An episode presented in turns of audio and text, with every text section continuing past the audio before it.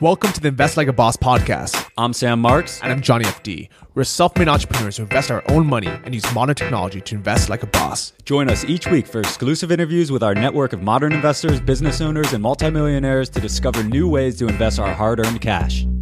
Hey everyone, this is Johnny, and welcome to episode 40 of the Invest Like a Boss podcast. I'm here back with Sam Marks. Hey Johnny, how are you? Welcome back for another episode.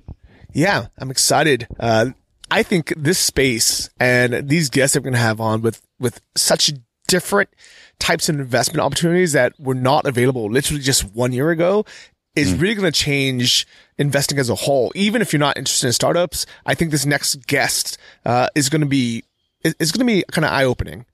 Oh, definitely. And you know what? Startup investing, it's still incredibly complicated, still very confusing. Guys, if you're listening and you're confused by some of the terminology in this stuff, don't feel bad. I've personally invested in eight, ten startups in the last few years, and literally every single time I do it, I'm confused. But I think what Republic, who's our guest this week, I think what they're doing that's amazing is they're really simplifying the structuring of this stuff to make startup investing kind of easy to digest, especially for non-accredited investors, people with less experience in it.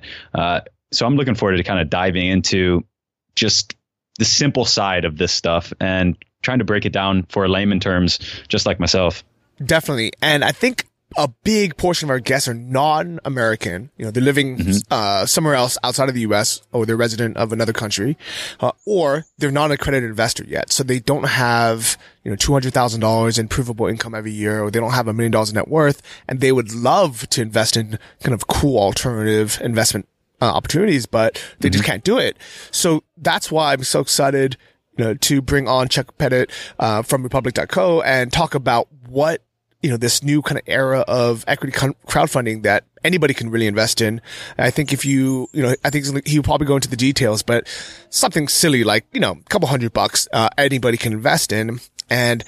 You can have that same kind of experience and gain that same knowledge and have, you know, it's almost kind of the same amount of fun as you would if you were an actual angel investor. Yeah, absolutely. And, you know, this is a great complement to episode 32. We already had on uh, Slava Rubin from Indiegogo. But after that episode, there's a lot of questions from listeners and you and I, Johnny. I mean, that, that was a, a, a very kind of introductory episode to equity crowdfunding. Like you said, it's only like a year old, for, especially for non accredited investors. Uh, so this is going to be a great dive into this stuff. And like we said, Chuck Pettid, he's now a partner of Republic.co. And one cool thing about Republic is they're an official spinoff of AngelList, whom uh, many, many of our listeners will be familiar with. Yeah, and AngelList, if you guys aren't familiar with them, it's pretty much the go-to source for startup investing. So mm-hmm. that is like the, the number one trusted source. So it's really cool that they are an official spinoff of them. I think this is going to take it to a whole nother level. And to be honest, if you, even if you guys have zero interest in startup investing, kind of like me, to be honest, you know, I was almost kind of like thinking, oh gosh, Sam, like not another, you know, startup and, uh, you know, startup investing podcast, but you know what? I mean, t- to be honest with everyone, I've already listened to the episode, so I know it's going to be of good value. Uh, and I cannot wait for you guys to listen to it. So here we go. This is episode 40 with Chuck Pettid. Guys, and we're back. Chuck, welcome to the show, man. Thanks, Sam. Thanks for having me on. Absolutely. We've been looking forward to having you on for a long time. I know we've been, we've been talking about it and scheduling it and equity crowdfunding. It's still, still so very new to so many people. Lots of questions to be answered. So great to have you on. And, you know, first, where are you sitting? Where are you based? Where's, uh, where's the Republic operations? I am in uh, New York City in Soho. We've been here for about four months now. We started off in Midtown, but moved to Soho as our team grew. We're at nine people right now, so kind of busting at the seams again. But uh, we're in a WeWork and we love it.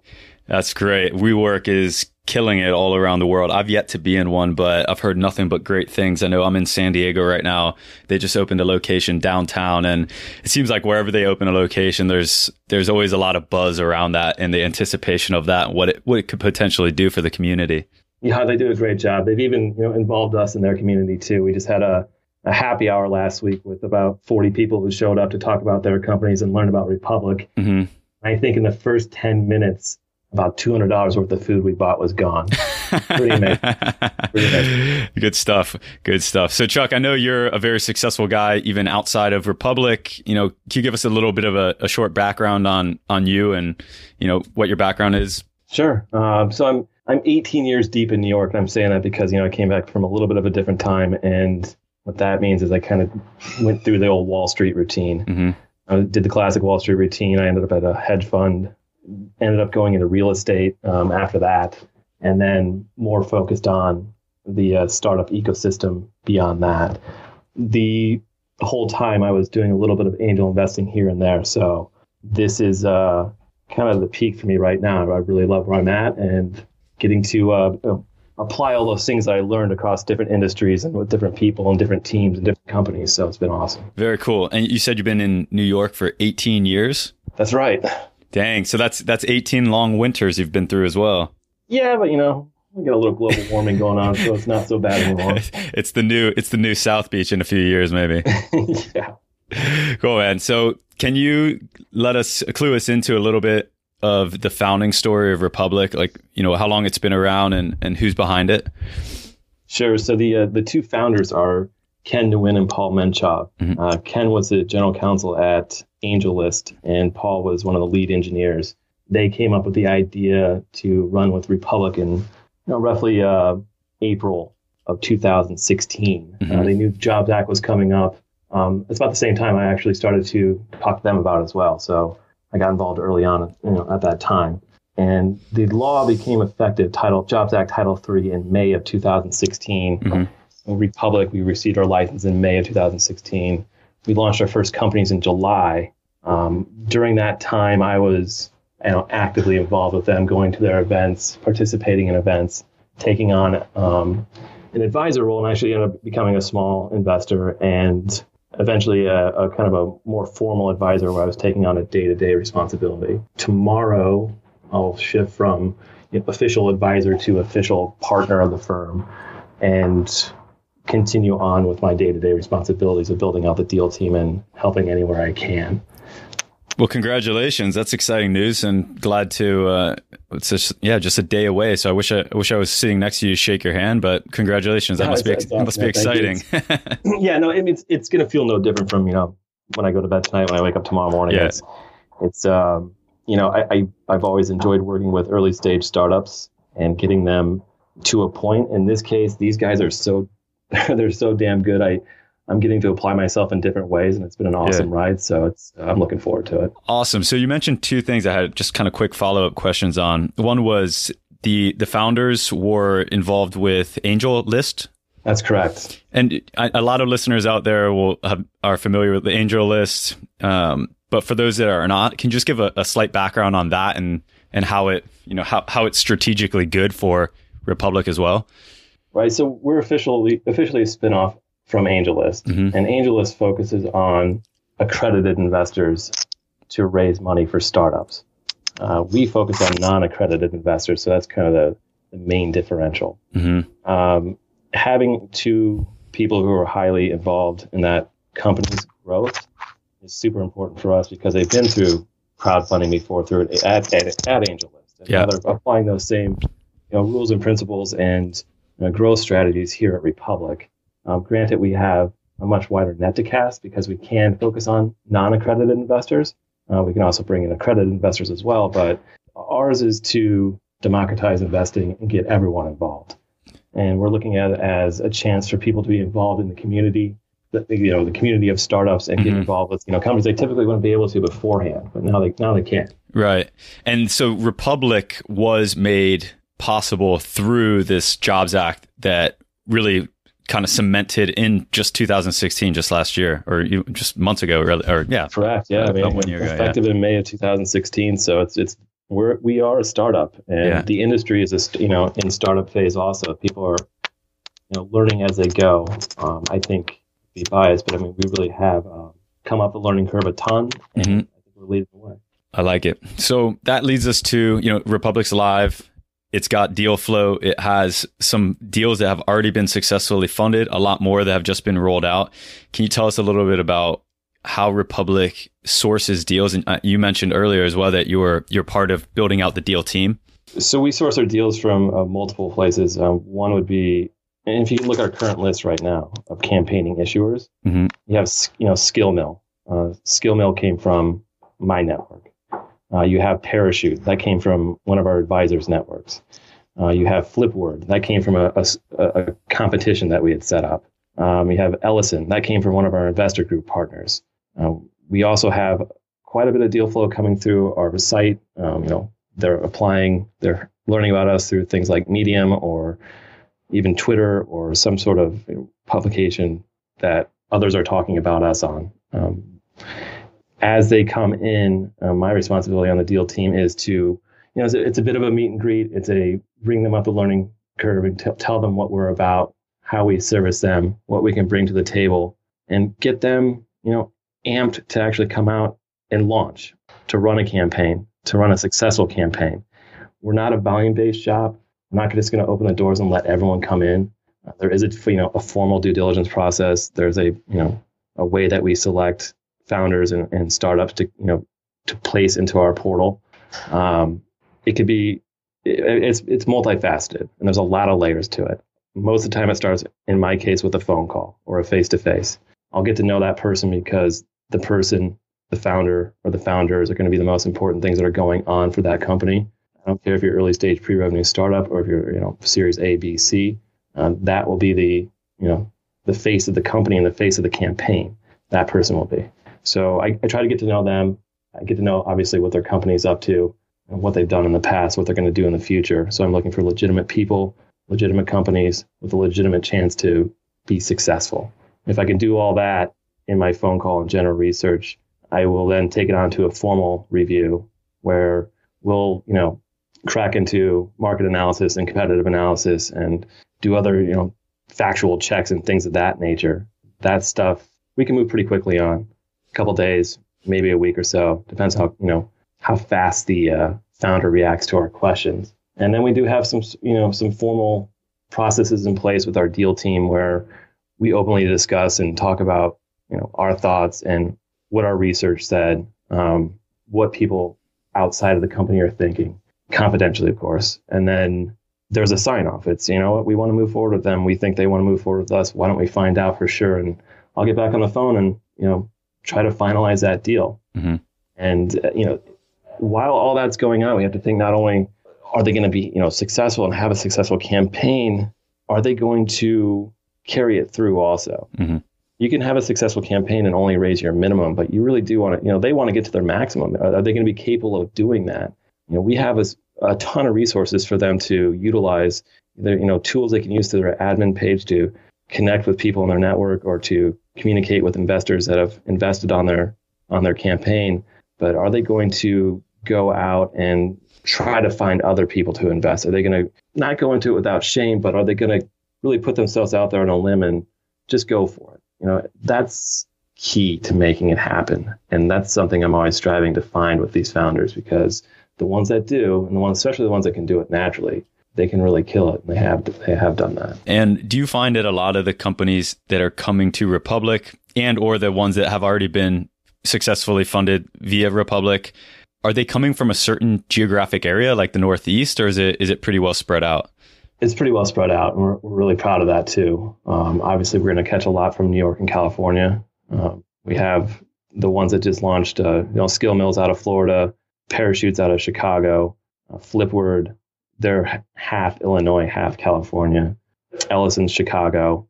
You know, pre, you know, prior to that, we had Rhode Island, we had San Francisco, we had you know a couple other locations. So we are um, certainly focused on the underserved founder as well, and by that I mean, you know, women and minority businesses. Um, we're also looking for people who are coming out of smaller towns where they just don't have that coverage of, you know, angel investors or venture capitalists that would look at them. Uh, you can be just as legitimate and just, you know, have just a legitimate company if you're from, you know, Biloxi, Mississippi, as you would if you're from New York City. We recognize that and want to bring these people into our community so they do have, you know, resources and the chance to get things done. Um, we do that through our campaigns. You know, not only are we helping them network and helping them build their brand or you know show off their product to the world or to the you know to, to the country we're um, and getting them a check we're also bringing them a lot of new business there isn't one campaign that that's gone out that hasn't come out of this with additional, you know, partners, business partners, new business, yeah, things of that nature. So it's not just you know marketing and, and getting a, a check because you got some money from people here and there. It's you you are growing your business during your 60 or 90 day campaign by a lot. That's cool. That's something I never thought about, but I always remember you know watching Shark Tank year, a couple years ago and all these companies would say, "Hey, just the experience of going through that has just oh, yeah. exploded our business, right?" So something for for companies out there to always consider is this kind of this uh, secondary benefit, the side benefit that happens when you get this much exposure from, you know, from a, a, a company like Republic. Right. We're, we're almost a mini accelerator. We really do ramp up teams and, and get them to, uh, to, focus in a different way and to, to, be sharper and to execute on things in ways they've never done before. I, will give you a really awesome and, you know, especially with today's, you know, headlines and things, you know, of that nature. Farm from a Box uh, was running a campaign and they decided to make one final push at the end to help. I guess I should you know, give you a little background. Farm from a Box uses uh, shipping containers that are outfitted to um, individuals like you or I, so we can go and farm a two acre plot of land. Cool. Uh, we can become farmers using their technology in this box. And they wanted to push for the final days of their campaign to get enough money to be able to donate one to an Afghan refugee camp. And they, they were able to do that. And because they, they went out and, you know, promoted it and did it that way, the International Rescue Committee, which is very prevalent in the news today, has gone on to partner with them and is ordering boxes from the company. This is a little early stage pre-revenue startup, uh-huh. and they're dealing with a, a nonprofit that has a $700 million annual budget, and they're making an impact in the world. It's fantastic know, from the campaign. That yeah. it was that is a direct, actual, currently happening event because of a Republic campaign, and we're, mm. that's that's what we try to do. That, that that granted that one's massive, but it was still very very cool to be part of. Yeah, and that's that's that's obviously a, a very feel good story for your business. builds builds morale and and uh, in everything that you're doing, and and of course, you know, sharing those story with us and and onward to listeners is is really cool. So thanks for sharing that. And yeah. I was just wondering, like backing up to the process of deal vetting and and bringing in new deal flow from a, a, very widespread geographic area, like you said. And once you get a company that you're talking to, how do you guys agree on you know what what that deal is going to look like. For instance how much money that they want to raise what the valuation right. would be you know the funding goals. Is that is that something that you kind of walk through and, and, mutually agree on or is it more one side kind of proposes to the other side? No it's, it's mutually agreed on. If, if someone came to me and said i want to come out with a valuation cap of 50 million dollars we'd stop i'd stop them in the tracks. They you know couldn't do it. If they wanted to come out with a a no cap or something like that we wouldn't allow it. There's a, a at some time in the in the early conversations I start to inquire about what they had previously raised, either through friends and family or angels, or if they had it, you know, at all. And I'll play off of that number. If they want, you know, if they had closed something at say a four million val cap with a 20% discount six months prior, and they wanted to jump to seven million, I'd, I'd also stop something like that and say, well, what happened between you know then and now that you're going up three million in val cap? Can you explain? Did you add a new team member? Did you partner with someone? Did you have a, a massive increase in revenues. What, you know, what's going on? If they can't, you know, tell me or prove it, it's not going to happen. Mm-hmm. Like they would have to take a step back and be realistic because the reality is I'm, I'm also looking at these, these potential issuers, these founders, like I'm the crowd. Mm-hmm. These are things that they'll pick up on. They'll ask these questions. They'll, they'll say, you know, no way. And that's not going to, you know, create a successful campaign if they're, if even one voice comes up and asks a question on the discussion page someone calls them out, it's going to be a problem. So we're going to stop that early on and make sure you know it's not a problem during the campaign. They need to have answers. They need to be you know they need to be responsible for what they're doing. Yeah, and guys, if you are not familiar with ValCap, valuation cap and or discount don't worry we're going to go into a real life example after this and chuck actually one thing i wanted to compliment you guys on something I think you and Republic are doing particularly well that I haven't seen done in and around the space is kind of on the educational side of it. I know you guys have a really cool, we'll talk about CrowdSafe in a bit, and you have a calculator that actually shows how this stuff works in very simple layman's terms, which I came across like last week and I thought it was really, really cool. So I definitely want to share that with the listeners uh, just ahead in, in the episode. And just a couple more questions on on what you're noticing you know currently happening on the platform. You mentioned that AngelList is really for accredited investors, and Republic you want to democratize angel investing and allow you know really just about anybody to be able to come in and invest in startups. Do you find that the deals coming into AngelList and Republic or the companies are in you know different you know different calibers, different categories? Is there is there a significant difference in who's coming into the different platforms? Uh, I would say no. I mean, initially, yeah, we we we received a lot of uh, inbound from early stage pre-revenue startups who are looking at us, you know, being a, a, a new chance or a new opportunity for them to raise. As we grow out, as we get, you know, we have more and more discussions, more, you know, FaceTime with people. I'm seeing later stage companies that recognize this as being a valuable resource for them for many reasons other than the check. Uh, so they are going to both AngelList and us separately. Uh, most of the time, we actually don't even know that they were discussing, you know, with syndicate leads at AngelList about raising a round before they come to us because they're seeing them as equally valuable. Mm-hmm. And with AngelList, because it's accredited investors, can they usually large at a uh, a larger round, or is that is that not at all true? Like versus going through Republic. Sure. Um, Title three is capped currently at one million dollars max raise Got per it. issuer per year. I believe that'll change in the next six to twelve months to five million. Got it. Cool. And I, once that happens, and you'll see uh, probably a flood of A's and B's that are more interested at that point. Makes sense. So with AngelList, you can pretty much raise unlimited, and with Republic, it's currently capped at a million because of the Jobs Act, but that you expect to loosen up to be able to raise larger amounts in the coming years. That's correct. Okay, cool. And is there any other limitations on who can currently invest? Is it is it U.S. citizens only, or any other type of restrictions?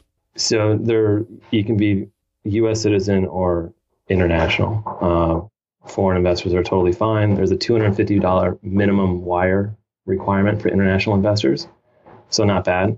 And then domestic, no restrictions. If you uh, are just you know a, a, regular income producing and net worth individual, the minimum you can invest for, or the I'm sorry, the maximum you can invest per year is 2,000. Uh, if you are the richest guy in the world, bringing in the most income per year, uh, the maximum you can invest on Title Three is 100,000 per year. So minimum 2,000, maximum 100,000, and everything in between. Okay, very cool. All right, and I notice on a lot of your funded campaigns, they uh, some of them have upwards of over 500 looks like individual investors.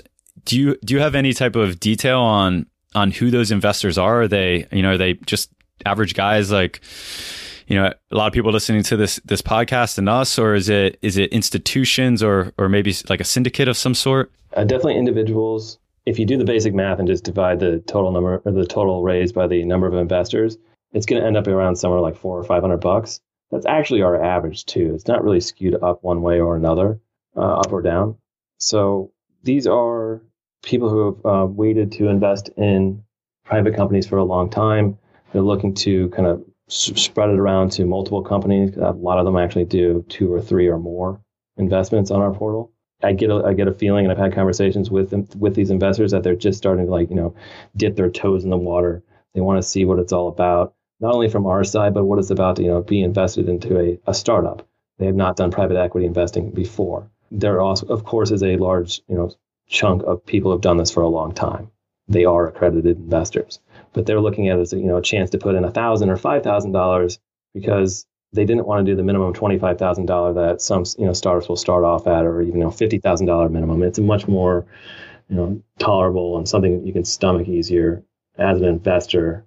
You know when a founder approaches you for raising capital. Yeah, I agree. I think that's a I think that's good advice for anyone who's thinking about getting involved in this stuff. If they've not invested in startups before, if they've not done private equity before, they want to try it out. Try $500 try you know try a small amount that's insignificant to you but by doing so you'll learn the process. You'll learn how this stuff works. You'll learn how the how the deal works. You'll learn how the communication works. And hopefully you'll, you'll learn how the return works. But without taking something that is more substantial or, or more meaningful financially and, and putting at risk. Do you agree with that for, for people that just want to try to get started on this? Yeah, for sure. I think, you know, people are going to be really surprised about the amount of information that they receive from you know, from Republic. They're going to be surprised about the amount of information they receive from the founder. Mm-hmm. They'll constantly be, you know, communicated with and informed about what's going on at the company. A lot of that's because of the tools that we've built out on the back end for founders to continually, you know communicate with their investors Mhm. once you know once the, the campaign is closed. We've also set up on our end uh, you know, portfolio pages for investors so they can easily go on and get their their crowd safe document or you know information about how much and when they invested into a company. Mhm. And you know when the day comes that one of these has an exit event, all that's you know going to be ran through Republic too, where they're going to get details and information about what's going on. They'll see actual you know dollars being generated and you know things of that nature. So it's going to be um you know really important. And it's really important for us to have that back end right now set up and ready to go for this build out one, two, three years from now when we have a couple hundred companies that have come through and we have two, three, four, five, whatever it may be with exit events. Yeah, very cool.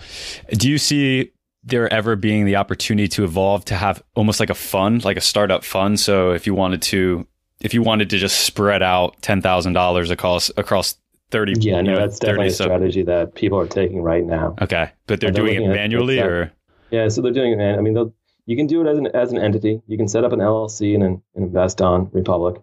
You know, that's that's allowed. You just use your your entity's you know bank account to make the investment, and then you share a couple of details about the LLC. So when we generate your your safe instrument, your crowd safe instrument at the conclusion of the campaign, it's put into the right name. And there's certainly a, a bunch of individuals right now executing that that investment plan right now, and they they really just they've learned it from from angel investors or you know large accredited institute or large accredited individuals or other institutions that have spread around 25 to 50 thousand dollar investments or 100 thousand dollars 10 20 30 times over a year and their whole plan is to see two or three of those knock it out of the park and it, it'll create some returns yeah, sounds like a lot of fun.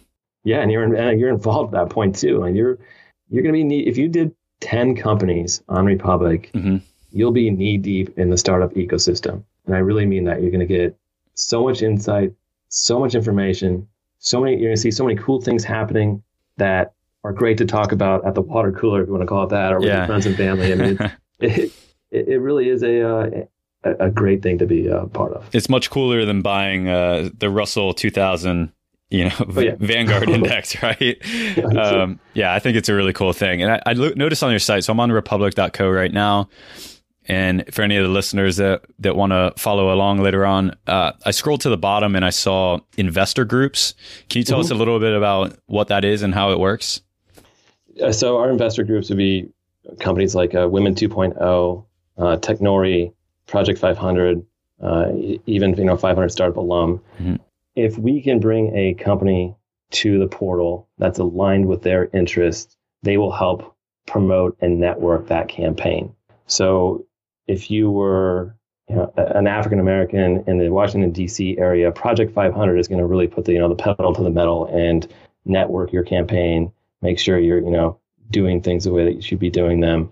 You know, getting you out there to the people. Um, Technori is another really good example to give. Actually, today Technori has an investor event with about 500 individuals. Um, it was being covered by WGN this morning on television, and WGN through radio this afternoon. We have there today Skill Mill, Parachute, and Flipword, uh, Flipword and Ellison. Actually, four of our all four of our live issuers are there right now, with a few other startups, uh, giving a pitch to the crowd, talking about who they are, meeting new people. Uh, you know, getting really you know a lot of good exposure to the Chicagoland startup ecosystem. Women 2.0, obviously, you know, if you're a woman founder and you come through our portal, they're going to be looking at you and they're probably going to give you, you know, an interview or a podcast or some sort of, you know, PR. We like it when our investor groups bring us deal, you know, deal flow. hmm They'll have startups that come to them that they've either, you know, advised, mentored, had go through their, you know, their systems, and now they're looking to raise capital. And we trust who they are. We trust their work. We know what they, do, and they they produce quality things. They build quality things. So if they refer someone to us, we're going to have that conversation. We're going to have the uh, formal due diligence done. We give them the same you know scrutiny that we would for anyone that came to us. But they typically bring us you know high quality issuers. Very cool. So if you wanted to join one of these groups, you would essentially be following what they are, what they're talking about, and what they're what they're currently promoting. Not even what they're promoting. So they're free to go on there and talk about anything that's going on at their company as well. So if you know Women 2.0 has a, an event coming up or an initiative that they want to speak about, they can share it there with their you know couple hundred followers. hmm Uh, same thing with a Technori. He's been promoting his event, even though a lot of it's you know revolved around our current issuers. He's still talking about it there, getting his Chicago, you know, Chicagoland followers excited, and you know, basically you know, getting them to go to the event. Mm-hmm. Um, 500 startups, a little bit different. Those are alum that came out of 500, either people who've worked there or people who have gone through the accelerator program, and they, you know, they promote each other because they're all out of the same, you know, group, and they they're very have a very friendly alumni network. So it's it's free to talk, free to talk about anything in there you want. We hope that you keep it relevant if the admin wants to talk about anything, they can. Mm-hmm. Very cool. Alrighty. So we go back one more question just on kind of the vetting of the deals. And one thing that we talk about a lot on the podcast, kind of these, these modern investing vehicles and peer to peer lending's, you know, pretty, pretty top, uh, popular, pretty hot topic. And a lot of these platforms, the, whoever's going on and lending money or investing money, they're relying a lot on the platform and or the company host to vet these deals. So I guess yeah. a good a good example in in peer-to-peer lending is if you're using lending club or one of the other ones you know if they say that this is a a b you know a b grade loan or a c grade loan or if the loan to value on this loan uh, that's secured by a house is 60% the lender is kind of almost 100% just taking what they say and and and putting their faith in that vetting process. Mm-hmm. But I imagine this is is somewhat different. There is you know there's we definitely rely on Republic to do vetting, but this is you know this is higher risk stuff. So would you say that it, it's much more the responsibility of the the investor to vet these deals and um and you guys are kind of just like the first layer on before that? I highly recommend that investors do their own vetting and their own research for sure. I will step back and say that in all my time investing in private companies, startups, etc., I've never received this, uh, you know, as much information as investors today receive on a Republic campaign deal page. Cool. So if you check out that deal page, I mean, yeah, there's a lot of text, there's a lot of you know information to to to uh, digest.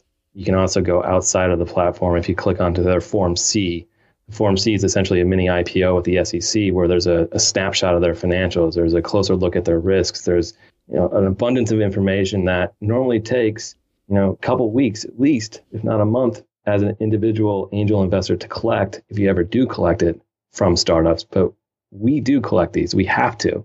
Um, part of it's because of SEC you know, requirements, and the other part of it is because that's how we do it.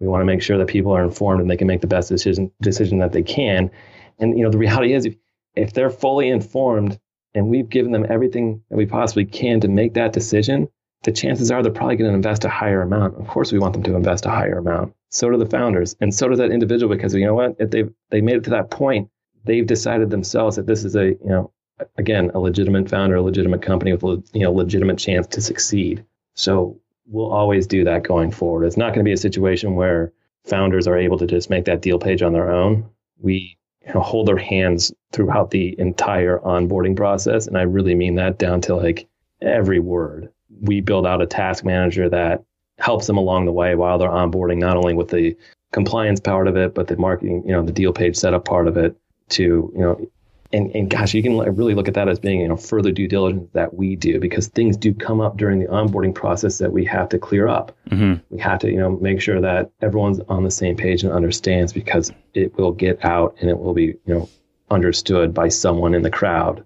And that's important. Yeah. I guess you guys look at this really from a holistic view of trying to optimize the success of the company, of course, but also optimize the returns of the investors. And maybe the, the perfect scenario for you guys would be successful funding, successful exit in so many years, and and you know a good multiple on the returns for the investors versus it being really lopsided to, you know, company making money or investors making money trying to find strike some happy medium in there that everybody has a, a, a victory in the end. Yeah, I mean that's why going back to what I said earlier, we're not a volume based shop. We're not just going to open the doors to allow everyone to come on. Um, we we do vet, we do our due diligence, we continually do our due diligence while they're onboarding. Even while they're onboarded, if you're in the middle of a campaign and something comes up that we know about, we're required to put that onto the deal page. We put it into the discussion discussion section.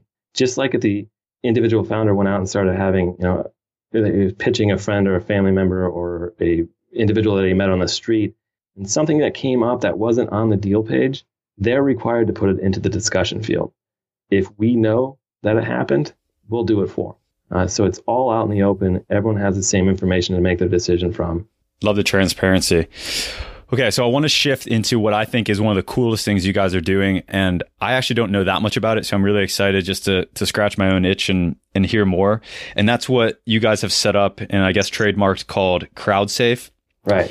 This I think is super cool because for me, I've invested in a half dozen startup companies just you know on a, on a, on a, as an angel directly. And honestly, every single time I do it, it confuses me. And two months later, I forget about the entire structure and I have to go back and read through 100 papers and, and try to figure it out. And when I started looking at equity crowdfunding, it was the same thing. I'm like, man, all these deals, they're different structures. Like, even if I want to invest $500, I'm either going to just take a shot and hope that you know things are done right or i almost need to get an attorney to like help me understand the terminology. And what it seems like you guys have done with crowdsafe is kind of standardize that and make it really easy to digest and understand. So you know with that can you take us a little bit of background of, of what crowdsafe is? So crowdsafe uh, safe is simple agreement for future equity it was something actually developed by y combinator mm-hmm. and we have since adapted it to crowdfunding um, what it does for, and this is just as beneficial for investors, what I'm going to say right now, mm-hmm. what it does for issuers. One thing, they'll have a, a, a less messy cap table. If you have, and a cap table is where you list out all of your investors. Mm-hmm.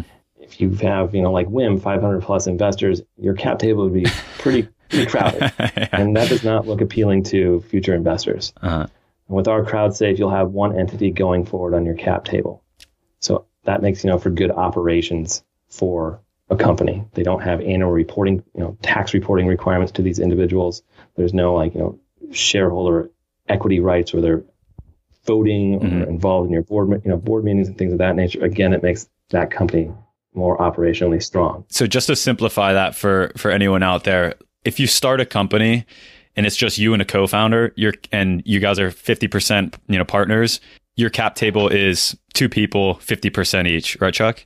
That's correct. And then as you bring in people, advisors, investors, that cap table, you know, can get can get crazy long as in as what Chuck just said, you know, in, in some cases you can have hundreds and hundreds and that makes it it makes it harder di- to digest for companies potentially investing and just for, you know, anyone just taking a look at it and trying to understand who who owns what, right? Yeah, that's correct. I mean, uh, it's an excellent security instrument, document, legal doc, whatever you want to call it, for issuers for sure.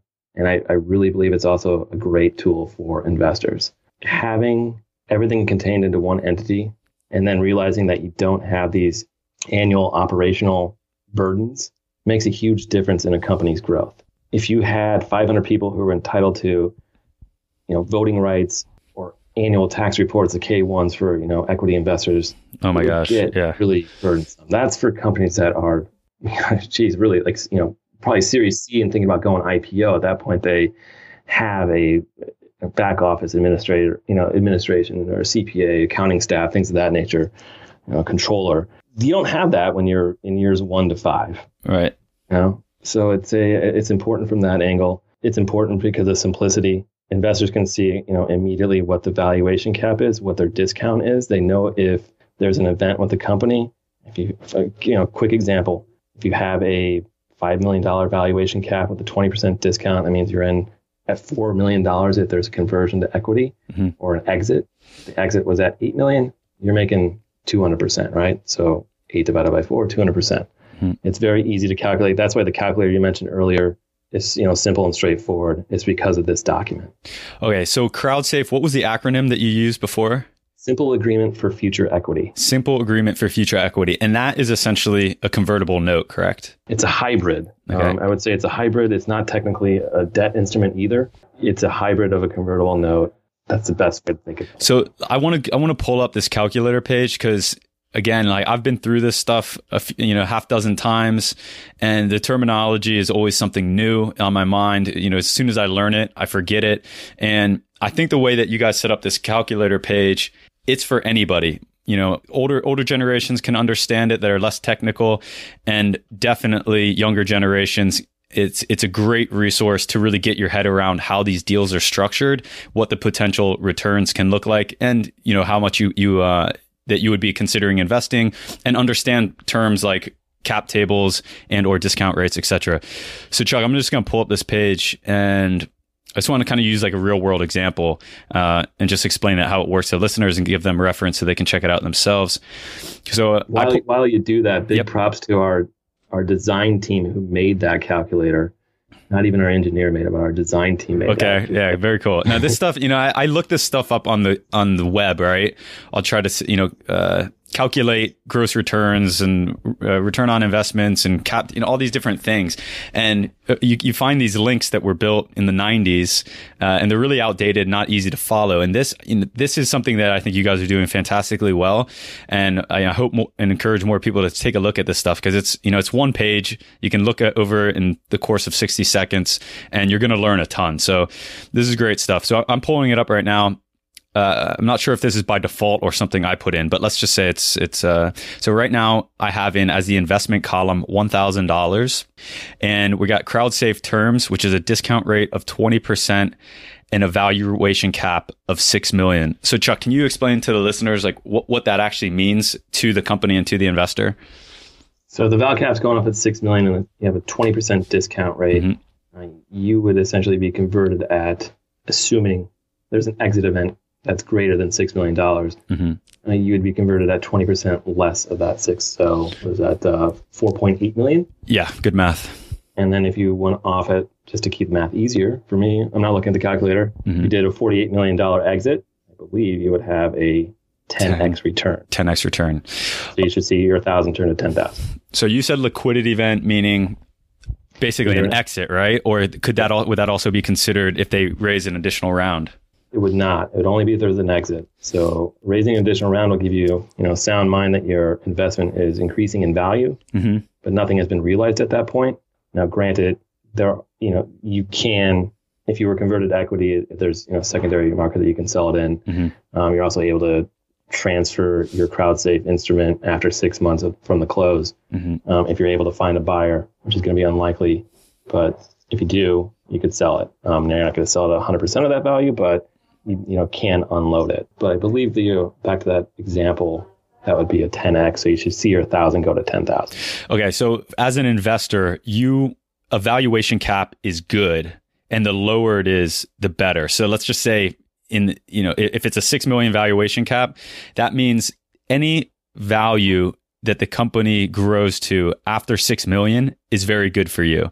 If there wasn't a valuation cap in there or let's say it was higher, let's say in this example was the valuation cap was 20 million instead of 6 and the exit was was for 40 million, you're going to make a lot less of a return because your equity is vesting at a higher valuation. That's right. But you still need to look at the actual chances of success, you know, success of the company. There, there will be companies that come out with, you know, 10, 15, 20 million dollar valuation caps. And what's their end game? Is it 50 million or is it 500 million? Mm-hmm. What's the end game of the person that came out with a $2 million valuation cap? Is it 50 million or 500 million? Yes, obviously you want it to have, you know, want it to be lower, but I wouldn't let right. higher valuation caps scare you away from an investment. You have to look at the potential growth and also what you perceive the value of the company to be at that point, right? Would those be the That's two right. big variables? That's right. Good stuff. Well, I think that's cool. So the, this is again, we'll leave a link to this in the show notes for everyone to take out, play al- play along with it, play around, put in some different values, and you're going to learn a lot, even if you play with it for five minutes. And are all the investments currently through Republic using this, utilizing CrowdSafe? They are. That's correct. Uh, all have used um, ValCap with discount. There have been no, you know, no, no ValCap or without discount. So the uh, I I feel like that'll continue also for a long time. And do you just even outside of Republic, just straight up angel investing, do you see this becoming a much more much more uh, regular type of transaction structure? Yeah, definitely. I, you know, to be honest, I wasn't even 100% behind this even a year ago. I was not a big fan of safes. I was old school. Mentioned the 18 thing, you know, 18 years in in New York thing. Equity made made sense to me. Now, without doubt, you know, safes make sense to me. I, I see the true benefit to it from my side as an investor, and I see the true benefit benefit for it to a issuer as well. And we're all benefiting from it. It ultimately, you know, increases your chance of success. success. Great perspective. Okay, just a couple other questions, Chuck. Uh, uh, it, like with regards to future financing. So let's say they come through Republic, an issuer comes through Republic, they get they get successfully financed. If they want to do additional financing in the future, would that potentially also go through Republic or maybe outside, or or could it be? Is there options there? Uh, there's yeah. I mean, it, hopefully they'll come back to Republic and they want to raise in Republic again. Mm-hmm. Uh, they can raise outside of Republic. Uh, they can do both. And no matter what happens, if they are going to be raising, they will be informing their current current investors and giving them the opportunity to invest more. Mm-hmm. Now, if you're a non-accredited investor and they're raising outside of Republic, and you have to be accredited, there'd be a problem there. But if you were, you know, non-accredited and they're coming back to the Republic, you'd be able to do more. Very cool. All right, and I'm just taking a look at WIM because I thought that was a really interesting company. So that's been successfully funded through Republic, two hundred sixteen thousand eight hundred dollars raised. They beat their goal by 434%. Their goal was 50,000. They raised 200, basic 217,510 investors. That's awesome and I'm just trying to see. Okay, so you can also see, like, if you want to go and check out deals that have already been funded, you can see those deal terms, right? So I'm looking at I'm looking at deal terms, type of security, crowd safe, which we just talked about, discount rate 20%, and the valuation cap was five thousand dollars or five, sorry, five million dollars. So not too far off the example that we just played with.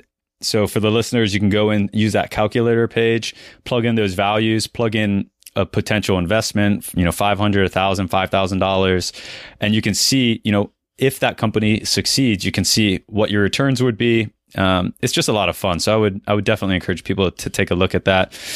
And Chuck, I mean, what, what kind of questions do you see coming in from a lot of these early investors? I mean, is it, is there something that they particularly have questions on that, that we could learn from, or is it, um, is it been pretty, you know, pretty straightforward for them to begin with? Uh, no, I, am happily surprised. They ask very sophisticated questions, and they ask them often. Mm-hmm. Um, there, there's also if one person asks a question, you don't see it again, and to me, that means that everyone else is reading it. Mm because there's a lot of obvious things you can ask for, you know, ask about, maybe you don't understand that it could be confusing. And one person will ask it and then it doesn't get asked again. And I know that's because people are reading it okay. and they're taking it seriously. So that's been really great to see. Um, there's been no a pattern of the same questions to date. But if you look on a deal page at the top, you'll see a little tab for discussions. Click on discussions, it'll take you right down to the bottom, and you can see all the questions that people uh, across the country have asked. Great tool. And, and is that for is that only for investors or is that for anybody who's looking at this? Anybody, yeah. Very you don't have cool. to be signed up. Come to the page and check it out whenever you want. That's what I was talking about earlier. If uh-huh. a issuer has an offline conversation and it's something material or something different than that was presented on the deal page, they need to put it into the discussion field. Got it. Okay, that's really cool. I like that. I'm taking a look at that now. We'll definitely read more up on that after this episode. I'm very curious to see uh, see what the discussions are on these different companies. And man, this is really cool stuff, Chuck. I'm I'm very glad you came on. This is super educational uh, for the listeners, and you know, I, I like to share this type of this material with people because I know there's a lot of people out there that they're just not familiar with valuation caps. They're not familiar with cap tables. They're not familiar with how discount rates are. And so we like to try to go on and, and share these, um, you know, these topics. There's a lot of people interested in getting involved with this, but they're, you know, they're nervous on taking their first step. And I think a lot of people are just nervous about asking, you know, questions that they feel might be a little too elementary. So I'm, a, I'm okay. No, I'm okay asking no them. to it. Ask yeah. away. I mean, that's what the discussion field is for. Or, you know, just as well, if you, a little bit of self promotion. I mean, people should sign up. They'll get our weekly newsletter. We have educational tidbits in that newsletter. We also have you know face to face events that people are invited to that you know followers are and readers of our newsletter are followed to. We also set up webcasts nearly on a weekly basis where we'll have a topic of discussion that is educational as well as introduce them to one of our you know currently listed issuers. Um, the, they can hop in and ask questions live on those events uh, whether it's on, you know, on the computer or if they're on the phone or they see us face to face at one of these events. So mm-hmm. it's we we open it to everyone and give everyone a chance to have FaceTime if they're doing ten dollars or if they're making $50,000 investments. And Chuck, you're becoming a partner tomorrow. Congratulations. You know, where do you see this all evolving, not just Republic, but equity crowdfunding in, in the years to come? I, I definitely see it growing, you know, much larger than it is right now. You'll see that $1 million cap increase uh, hopefully to 5 million. There's talk of 10 million, but I think 5 million would be the, you know, the next logical step. Um, you're going to see the equity crowdfunding platforms that do it right, like I think we are, you know, doing it at Republic. They're going to have winners coming through their portal. They're going to have household names coming through the portal. There's going to be companies that recognize this as being as powerful as we know it is right now, and that will feed back to, you know, the community at large for them to you know have a chance to invest in these companies as well. Where previously that never happened. I really mm-hmm. do think people are going to start to you know the founders of larger companies, household name companies, will start to recognize that. And the ones that are not household name companies today that we're finding that are coming through our portal, that are you know continue coming through our portal, they'll be household names too. So, guys, there you have it.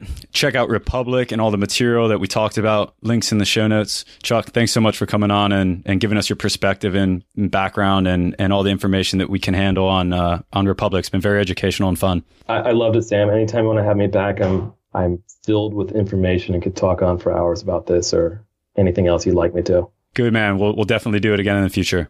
Take care, Sam. Thank you. Wow, I learned a ton from that episode. I think I know more about startup investing now than I did. I mean, you know, I've been watching Silicon Valley. I should know these things, but this was the episode that really educated me on what it exactly is. Yeah, I thought it was really informative. It was a good pace because this stuff is still confusing to me. So to have to wrap my head around it in mid conversation is is still a difficult thing to do. So I thought it was really informative. I think there's a lot of value in what they're doing. I really like Chuck's approach on the deal vetting side. I think he's very methodical. He seems to really kind of get close to the companies and you know, he looks through their objectives in a very thoughtful way, not through, but but to the end goal of, of their objectives. Are they going to be able to onboard and, and successfully fundraise? Are they going to be able to attract network and customers of their own? Are they going do they have goals that are achievable and um, and things that make make sense to investors? So I thought I thought that was a very good deep dive into how companies actually get onto a platform like Republic and sort of the vetting that gives investors a little bit more reassurance when they're thinking about making one of these early investments. Yeah, I, can definitely see that. And you know, to be honest, when I first just checked out the website, it's republic.co. I'm sure some of you guys have logged on during the episode. And if you just kind of quickly scroll down without reading too much into it, like me, you might have clicked on something like the, you know, the Ellison Eyewear one. And you're like, okay, this got funded you know, this kind of looks like, you know, kind of reminds you of Kickstarter, right? As the video, has the, the backing goals, how many investors. And you start scrolling down, you see deal terms or, you know, which I, you know, basically just skipped over because I, I didn't understand what crowd safe meant or discount rate meant or evaluation cap meant. So I just looked at the perks and I was like, oh, so if I invest $65, I get a pair of their, you know, uh, first generation sunglasses, which I assume is like the prototype. So I have to pay, you know, I have to pay two hundred seventy five dollars for a pair of their their latest ones. I was like, that doesn't seem like a good deal. This just seems like a crappy Kickstarter deal. Mm-hmm. And it wasn't until I listened to the episode and I understood that those parks are you know literally that's just what it, what it is. It's just like it's almost like a welcome kit as a new investor. Mm-hmm. Uh, and the act- what you're actually investing in is the chance that this company will you know will exit for a big multiple, and then you'll get, you know, what whatever percent, you know, whatever money that you uh, you invested in plus that multiple yeah. mi- minus the the discount rate. And you know, I, I think, I mean, I think a lot of people might still be a little bit like you know curious what that means. Like how, how exactly does republic get paid? You, did, did you figure that out? Or do they take a percentage of it?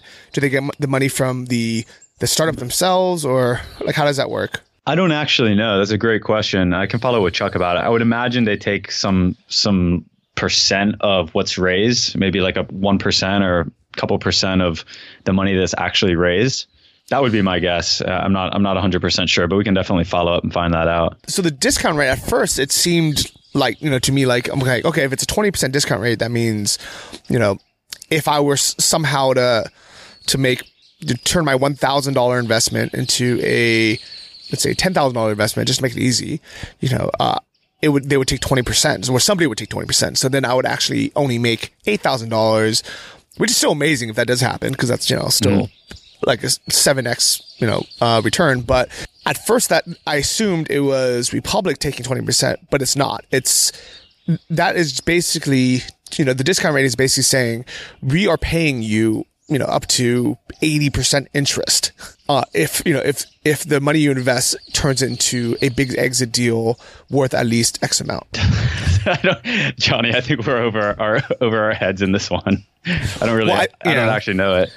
So I think that's that's what's so cool about this kind of exploratory podcast and having places like the Boss Lounge where other members who have been doing this for longer, uh, or maybe even Chuck or you know team, someone from Republic themselves can uh, jump in and answer these questions. Because you know I think as novice, you know, investors like me and you, uh, there's all these little, little tiny technical questions that we're gonna, we're gonna come up with and what better place than the Boss Lounge to ask these questions, get them answered.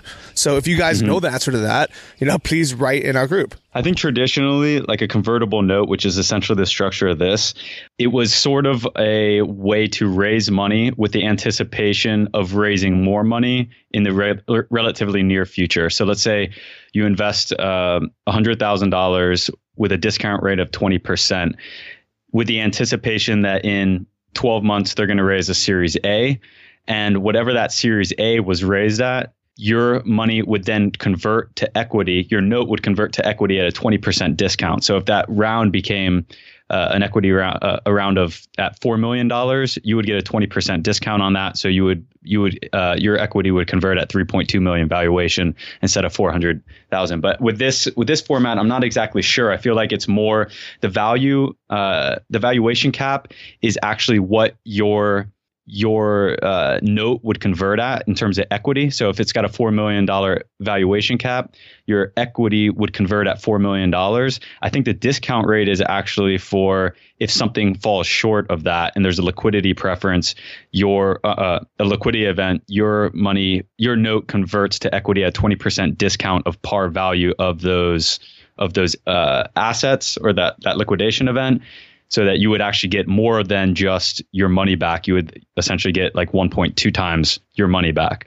Uh, but still, again, still questions to be answered. Okay. Well, uh, this is what's great about having these tools, having these guests on, and, and having kind of future episodes, you know, from either different companies or even having follow up episodes because, yeah, you know, I think this is, I mean, this in itself is pretty new, as in prior to 2016, which is less than a year ago, before the Jobs Act was implemented, these things were not possible. They were not, it wasn't legal for, you know, companies to take on, you know, non-accredited investors. And the reason for that was because this stuff is complicated. And, you know, the government wanted to regulate it knowing that most people, like, do not have the financial literacy to be able to take, uh, on investments like this, especially because just in general, these uh, these types of investments are definitely going to be higher risk, higher return because the only way you get paid back is if that company, that startup is a success.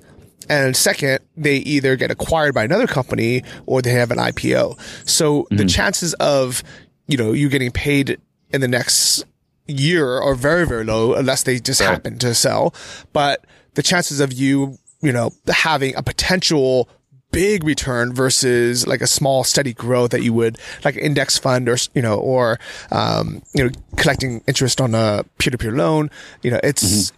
it's it's a very different thing and i would say to anyone explore this more sign up for the email list at republic.co read through their faqs um, you know just play around with it if this is something that you are fascinated about you're very interested in you know, I, I, I, honestly think that for a lot of people, investing 250 bucks into something like this, just to get the updates from a company that they believe in, you know, just to get that education and just to be able to talk about it at the water cooler, at, at you know, at their normal yeah. job or at the dinner table, I think that itself is worth it with the potential upside of that becoming a big number, you know, if they are successful. Yeah, I agree. I, I guess the way I kind of look at it is just like you mentioned it being sort of a learning experience. So you could take, let's just say you could take $400 and you could go to an investment conference, you could go to a seminar on startups, and that's a sunk cost. You're going to learn something, but it's a sunk cost. It's almost like listening to this podcast and not doing anything or reading the books we recommend and not doing anything.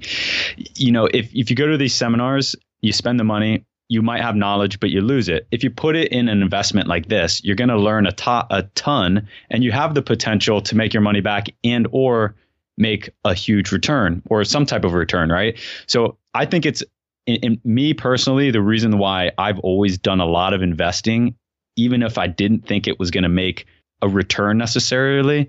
I mean, one of the first uh, investments I made was buying a condo in, in Thailand and, and a lot of other like little things that I never thought were ever going to make any money, but I did it because I just wanted to learn the experience.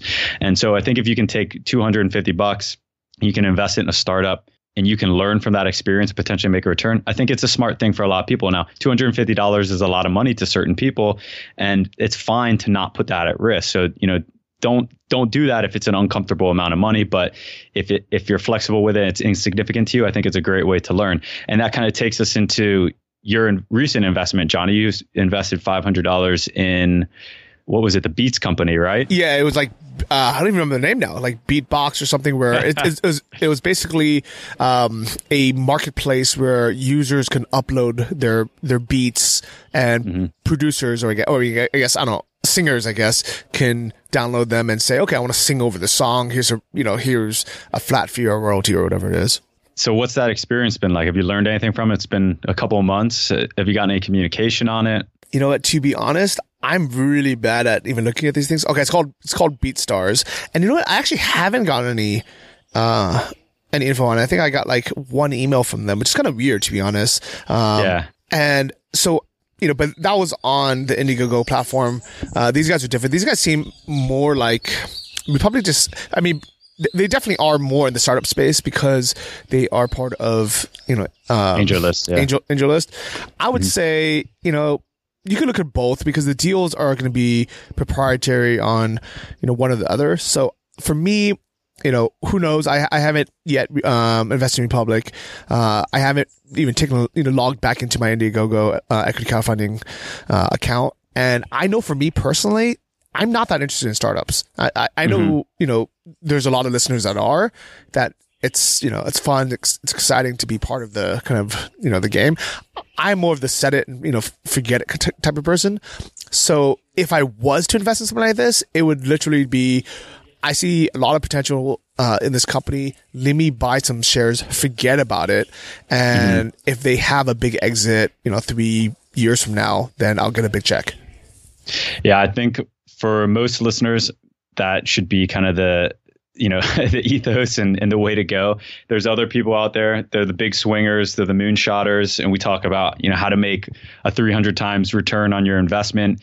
That's always going to be done either by investing in yourself and starting a business or investing at a very low level you know at a basically a seed round a very early stage in a startup. So classic example tim ferriss he always says all the money that he's made, all the significant money has been through startup investing. Now he's also like totally overwhelmed by it, so he's not even doing any more startup investing. But he's always said like it cr- totally destroys his publishing, his content, all the other t- revenue sources he's ever made. He's been through his angel investing, and you know you got to always have an eye out for those deals. It's it's much more risk than most people want to participate in. But every now and then you get those those once in a lifetime opportunities. You should have your eyes open for them. You know, that's actually a really great point. So, you know, big warning to everyone out there: definitely do not put all your all your eggs into this basket or any other basket, especially mm-hmm. because startup investing in general is just going to be longer term and more risk than you know something that has like a fixed return or you know even an index fund or something but this is great as an alternative and i'm sure a lot of people listening are excited about this. So if you are please let us know. I mean please let us know if you want more episodes like this or less episodes. I know sam sends out a survey you know uh, every few months to our email list. If, if you want to sign up for that, it's at investlikeaboss.com. You can sign up for the email list, or you can just join our private members group, the Boss Lounge on Facebook, which is still open to all listeners right now.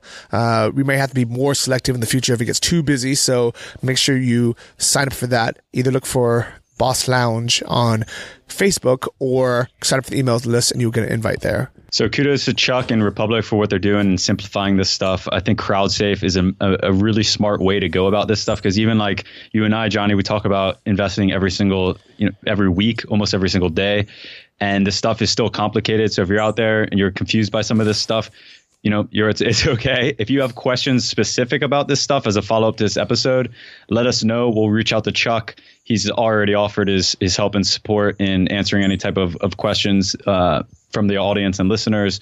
So send it our way. We'll get it answered. I know I have a few to to follow up with, um, but I'm really interested to see where this goes because I think for for mass user adoption to come into this, especially especially from non accredited investors, someone's going to have to really nail simplifying this for the everyday investor. And I think it's it's easy to get people to jump on and invest 300 $500 in the same manner that you did a couple months ago, but to get everyone really comfortable with it everyone's got to be comfortable with the structure of the deal and how this stuff works uh, without having to hire an attorney to look it over for you know a thousand dollar investment which no one would really do. So i think they're going a long way in the right direction. I'm, I'm definitely looking forward to seeing what more they have to do on the educational front and the growth of their platform. So we'll leave uh, links in the show notes for their their calculator which is a really fun tool to play with. And i know they have some other good material that we're looking forward to sharing yeah, definitely. That'd be great. And if you guys want to leave a comment on this episode, you can just go to investlikeaboss.com and click on episode 40 and you can leave a comment there. Big shout out to everyone who's been leaving these great five star reviews on the iTunes store. You guys are the reason why we are able to get these big bosses like Chuck on this podcast. They see that people love it. They see that people are telling their friends that they're writing reviews and that they want to come on and, and share this knowledge. So we are actually currently at 96 reviews and we're so close to 100. So if you want to make our day, uh, we would love, love, love, love by, by the next episode to be at 100 reviews. We will celebrate. Me and, me and Sam will pop some, some champagne. Uh, maybe we'd have to do it virtually because, because where are you right now? Uh, I'm in San Diego still. Okay, nice. And I'm back in Chiang Mai. Uh, just got and, and yeah. And if and if if you guys can hear the birds chirping, that's behind Johnny in beautiful Chiang Mai, where every morning you get to hear the birds out before the motorbikes bec- come out. So it's it's a really nice time of the day. I, I would actually say morning's my favorite time of the day in Chiang Mai. How about you, Johnny? Yeah, definitely, especially during what they call the winter season here, which is still like 80 degrees. Uh, but yeah, I'm, I'm sitting in the garden in front of uh, the co-working space called Punspace. Oh, you know, that's actually something else I wanted to mention is how cool is it that Republic is being built out of a co-working space? Yeah, WeWork. And I, uh, well, I talked to Chuck like two months ago, and he was mentioning that he was in WeWork. And dude, everyone's talking about WeWork. It's sick. Um, I guess they need more space now, but it's a we don't have WeWork in Thailand yet. Uh, Punspace is what we have in Chiang Mai. There, it's like 1,700 square feet, but WeWorks are like 30,000 square feet. I mean, these are mega complexes, right?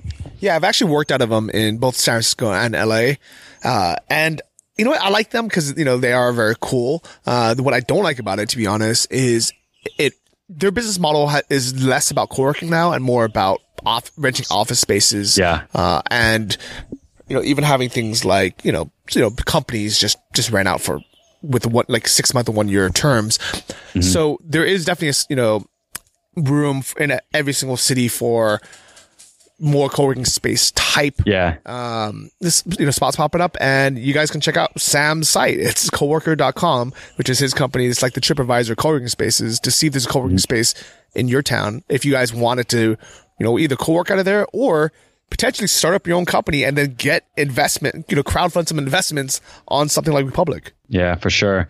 And I think, like what you said about WeWork, uh, there's this kind of new trend coming up. It's called pro working. That's more oriented to, you know, uh, professionals like lawyers and salespeople and accountants and stuff. So it's it's more like the office setting. But like I said, every a place like Bangkok has like 60 co-working spaces now. So there's one for every single flavor. And I had a chance to catch up with Chuck after the episode. I forgot to mention, you know, he said he's seen 400 deals coming in for Republic already. Like that's like that's like Shark Tank on steroids, right? I mean, how cool that would be to sit and, and actually vet 400 different deals. Like imagine how many ideas you would have for anything in life, right? Like your own new businesses, improving businesses. It would just be a really inspiring experience. Maybe maybe sometime if we end up going through New York, we can we can sit down with them and um and listen to some deals come through as well. That would be really cool. Yeah, definitely, definitely want to grab a slice while while we're out there. All right. so, uh, what new reviews do we have for this week?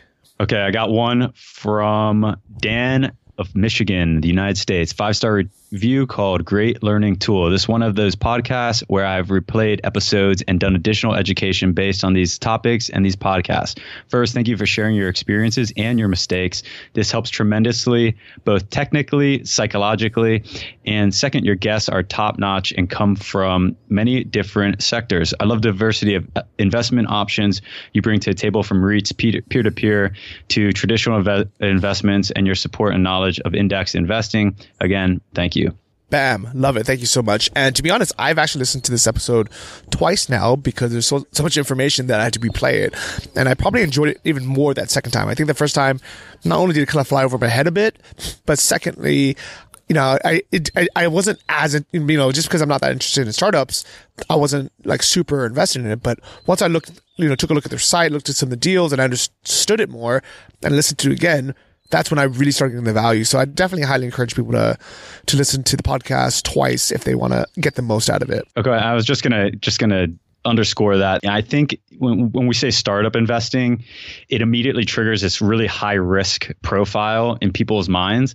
But really, when you think about startup investing, it's in a lot of ways the same as private investing. So if you're going to go invest in your buddy's pizza store or deli shop or whatever print store you know a lot of the deal, deal structuring is the same. So getting the understanding of these fundamentals of how deal structuring um, and different different types of notes and equity investing work is really important for any type of investing not just startup investing.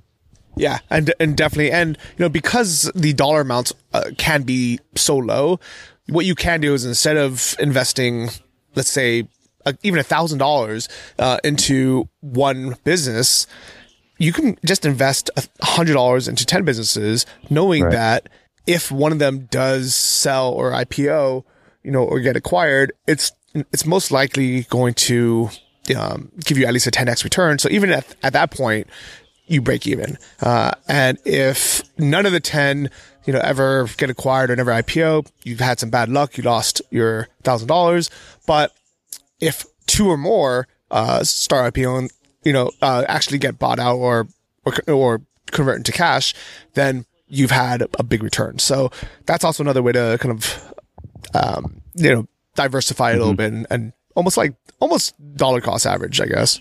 Yeah, for sure. So you have a we have a winner gift card, right? Yes. Yeah. So big thank you to everyone who's been leaving you know these great reviews. If you guys want to enter the contest to win a $25 gift card, which we give away each and every month. Just take a screenshot of your review and send it over to info at investlikeaboss.com and you will be entered to win. So uh, this month we have Lloyd Capistrano. Big congratulations. Thank you so much for your review. And to everyone else, we appreciate you guys listening and we'll see all of you next week. Thanks for listening to the Invest Like a Boss podcast. Join our mailing list at investlikeaboss.com to get exclusive access to our insider investment portfolios and our private members forum. If you enjoyed this episode, please subscribe on iTunes or your favorite podcast app. Tell your friends and leave us a review in the iTunes store. It helps more than you know. See you guys next week.